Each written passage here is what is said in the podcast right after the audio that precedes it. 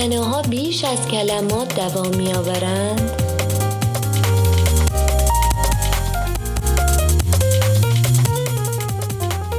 روی موج نمانا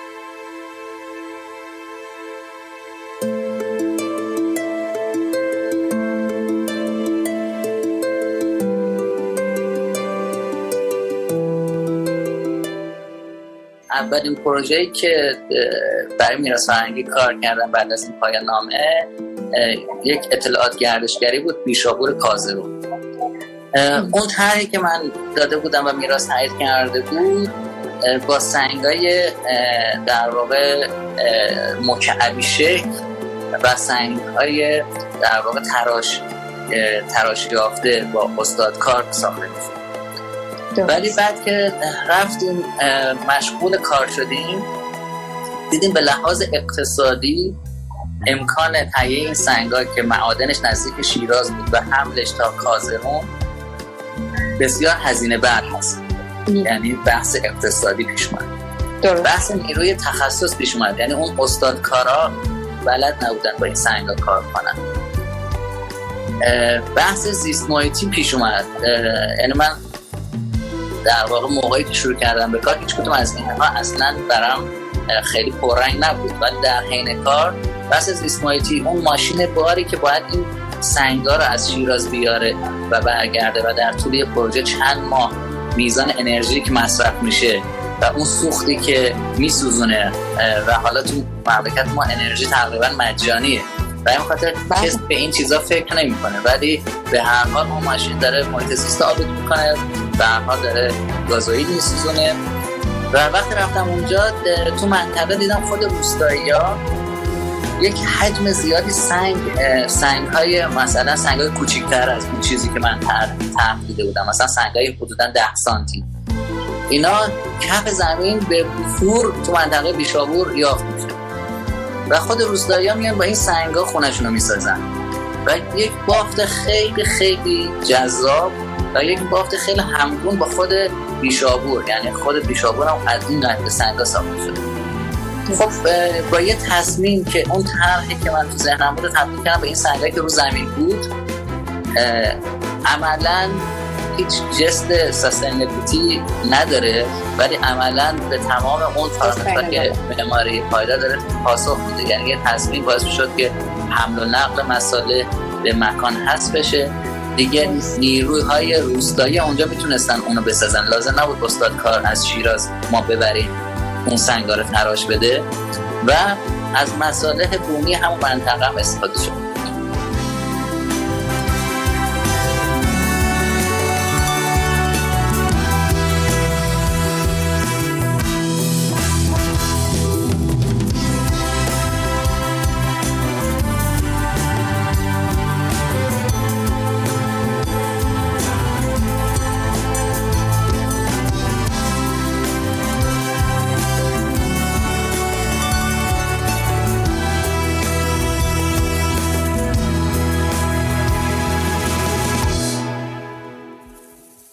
می‌خوام بگم تو هر پروژه ای اگر که این آیتما برای ما مهم باشه با هر موضوعی میشه یه چیزایی پیدا کرد اگر برای اون اهمیت داشته باشه. یعنی بحث این که حالا سوخت تو مملکت ما انرژی سخت مملکت ما مجانیه. ولی آیا برای ما اهمیت داره که از مجانی بودنش سوء استفاده کنیم یا برای اون اهمیت نداره؟ اگر که پررنگ باشه یه سری مسائل قطعا میشه اینو به هر پروژه ارتباط داد. و خیلی از این پروژه ها بیشتر حالت figurative هستن. مخصوصا پروژه معماری تو همه شاخه ها مخصوصا معماری پایدار. ولی واقعا میشه خیلی از اینا رو از حالت یعنی یکم عمیق ترش کرد و یکم معنادار ترش کرد حالا بسته به موضوع پروژه بسته به اهمیت پروژه و بسته به اینکه چقدر می‌تونه این موضوع درونی بشه درون خود اون پروژه خب ما برگردیم به موضوع بافت قدیم. علاقه شما به بافت قدیم خیلی جذابه چون که تعداد معمارهایی که الان کار می‌کنن و خوب کار می‌کنن که به بافت قدیم اهمیت میدن واقعا کمه. اکثرا یا می‌خوان تخریبش کنن یا همونجوری رها شده حتی مرمت به اون صورت اهمیت داده نمیشه. چی شد؟ یعنی چطور شد که این ارتباط برقرار شد؟ بر اون از اینکه طراحی تو بافت قدیم چه جایگاهی برای شما برای الان جایگاه در واقع معماری امروزمون داره؟ حالا چه ایران چه دنیا؟ در دنیا میراث فرهنگی خیلی داره جا میافته. میراث کلا کلمه هریتیج ولی تو ایران احساس کنم هنوز کمرنگه. شما جایگاهش رو چطوری می‌بینید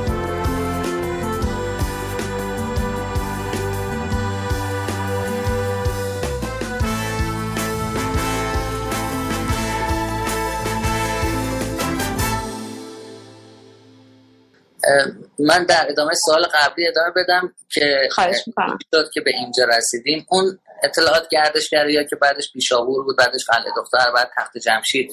یه جورایی از همون سالا من با همه این بناها و اماکن تاریخی هم خیلی برام جذاب بود. در واقع ساخت یک المان امروزی در کنار یک بستر تاریخی.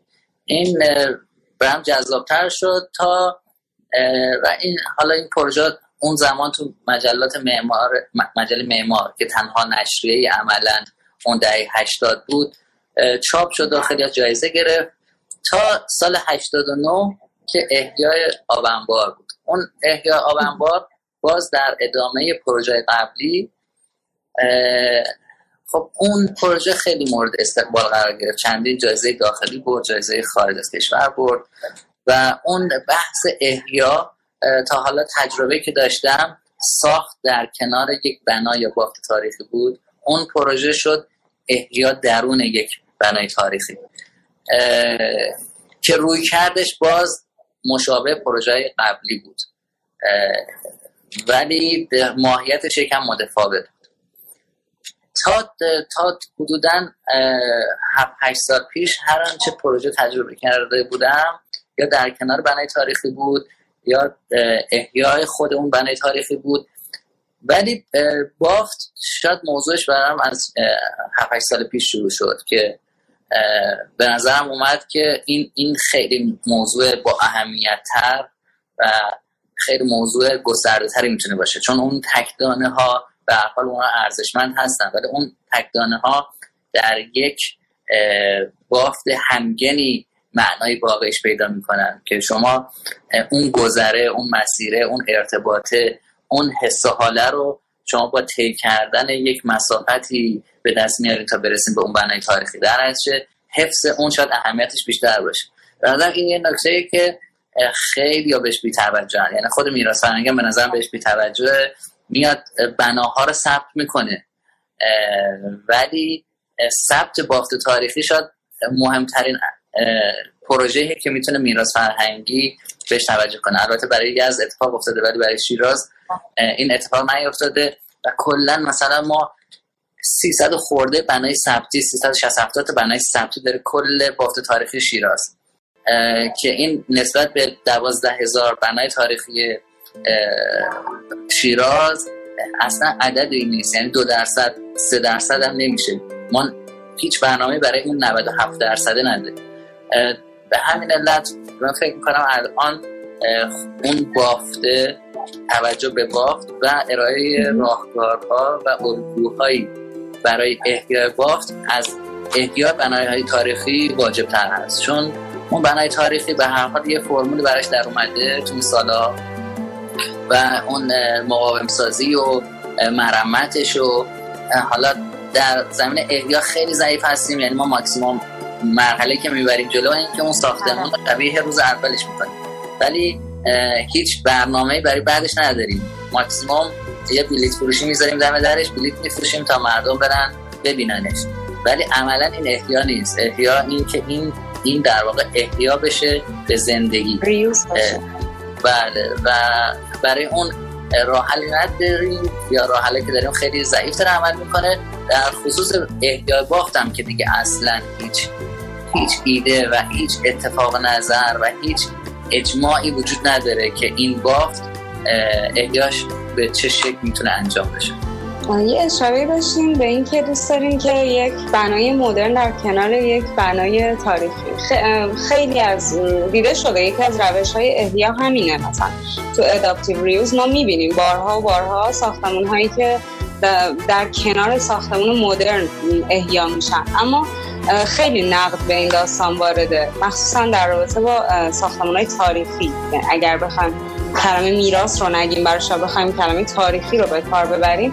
خیلی این در واقع نقد بهش وارد هست که نباید این اتفاق بیفته و در واقع همونی که هست رو باید دوباره زندهش کرد. همونطوری که بوده حالا مرمتش کرد.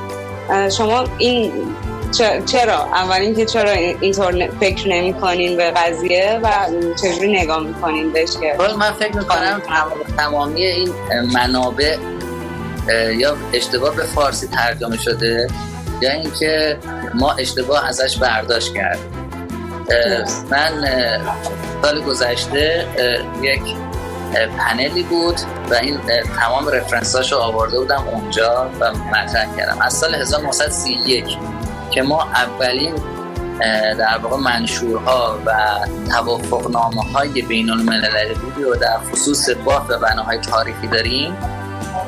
تا به امروز که هر سه چهار سال یک بار این جلسات و این توافقنامه ها از نمی‌دونم آتن ونیز و اسمای مختلف اینا برگزار شده تقریبا در تمامی دوره ها شدیدن تاکید شده که شما باید معماری روز انجام بدید. اسمش هم مدرن نیست معماری روز. بر اساس نیاز روزتون.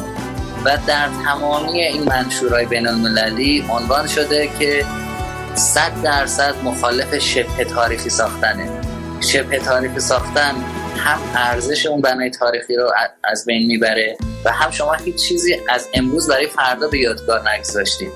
معماری امروز ما معماری 50 سال پیش امروز برای ما معماری گذشته است. معماری امروز ما برای 50 سال دیگه معماری گذشته است. یعنی معماری هست که میشه به عنوان یک سند تاریخی بهش اشاره بشه. اون بافت تاریخی هم که ما داریم درش صحبت می‌کنیم دقیقا مجموعه ای از توالی تاریخ بنای تاریخی است. در یک منطقه شما می‌بینید که از دوره در همین شیراز دیوار به دیوار همدیگه ایلخانی داریم زندیه داریم قاجار داریم پهلوی اول داریم پهلوی دوم هم داریم همه اینا اینا بافت تشکیل میده.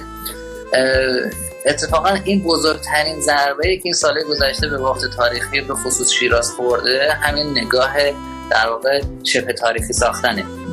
که شما وقتی که می‌خواین شبیه گذشته بسازین خب شبیه کدوم یکیش می‌خواین بسازین؟ شبیه زندیه می‌سازین شبیه قاجار می‌خواین بسازین؟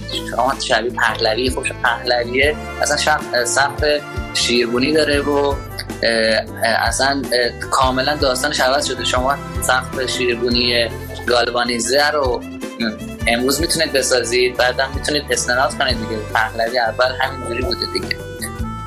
خب خیلی مسخره به نظر می‌رسه. به, هم، به همون اندازه مسخره به نظر می‌رسه شما اون کاشیکاریه رو بخواید تقلید کنید اون تاق رو بخواید تقلید کنید. ولی این تو این سالها هر آنچه در بافت تاریخی ساخته شده ببینین حتی از آدم های نامی که خودشون در این زمینه بسیار کتاب نوشتن کتاب دارن و تحقیق کردن و دارن و درس میدن می‌بینیم که باز دوباره همون اتفاق داره میافته. یعنی شبه تاریخی یعنی یه فکری از روی یک اصلی داره ساخته میشه. مثل اینه که شما یک انگشتر قاجار داشته باشین بریم بدین به یک بدلسازی بگین که از روی این برای من یه دونه بساز. خب این به هر متخصصی نشون بدین میگه این اصل این یکی کپی یکیه. ما ما اصلا اگر که شروع کنیم به کپی سازی از گذشته اولا هیچ وقت نمی‌تونیم مثل اون بسازیم. چون اون بر اساس یک سری امکانات تکنولوژی نگاه روش این شده. هیچ وقت ما نمی‌تونیم. یعنی یک به یک یه شما یه شکل خودت کلا امروز بخواین بسازین امکان نداره بتونین شبیهش حتی نزدیک بهش بسازین می‌تونین یک کاریکاتوری از اون بسازین. و عملا این چیزی که ما داریم الان می‌سازیم یک کاریکاتوری از گذشته است. هم داریم به اون گذشته لطمه می‌زنیم. اون گذشته تمام جذابیتش اینه که و تمام افتخارش اینه که بر اساس نیازها امکانات تکنولوژی دانش روز خودش به اون دستاورد رسیده. شما وقتی که امروز میایین از اون تقلید می‌کنه یعنی تمام اون دانش دانش و خلاقیت اون, اون گذشته رو دارین زیر سوال می‌برید قطعا شما باید بر اساس دانش تکنولوژی نیازها و امکانات روز خودتون کار کنید تا این خودش بشه سندی برای آینده.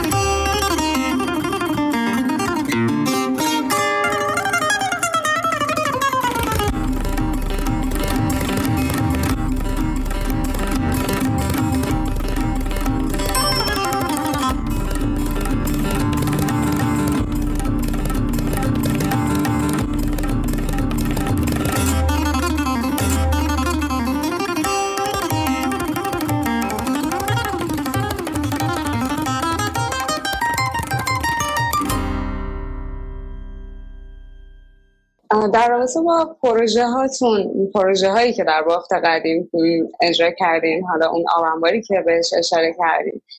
خوشحال میشیم اگه بیشتر توضیح بدین.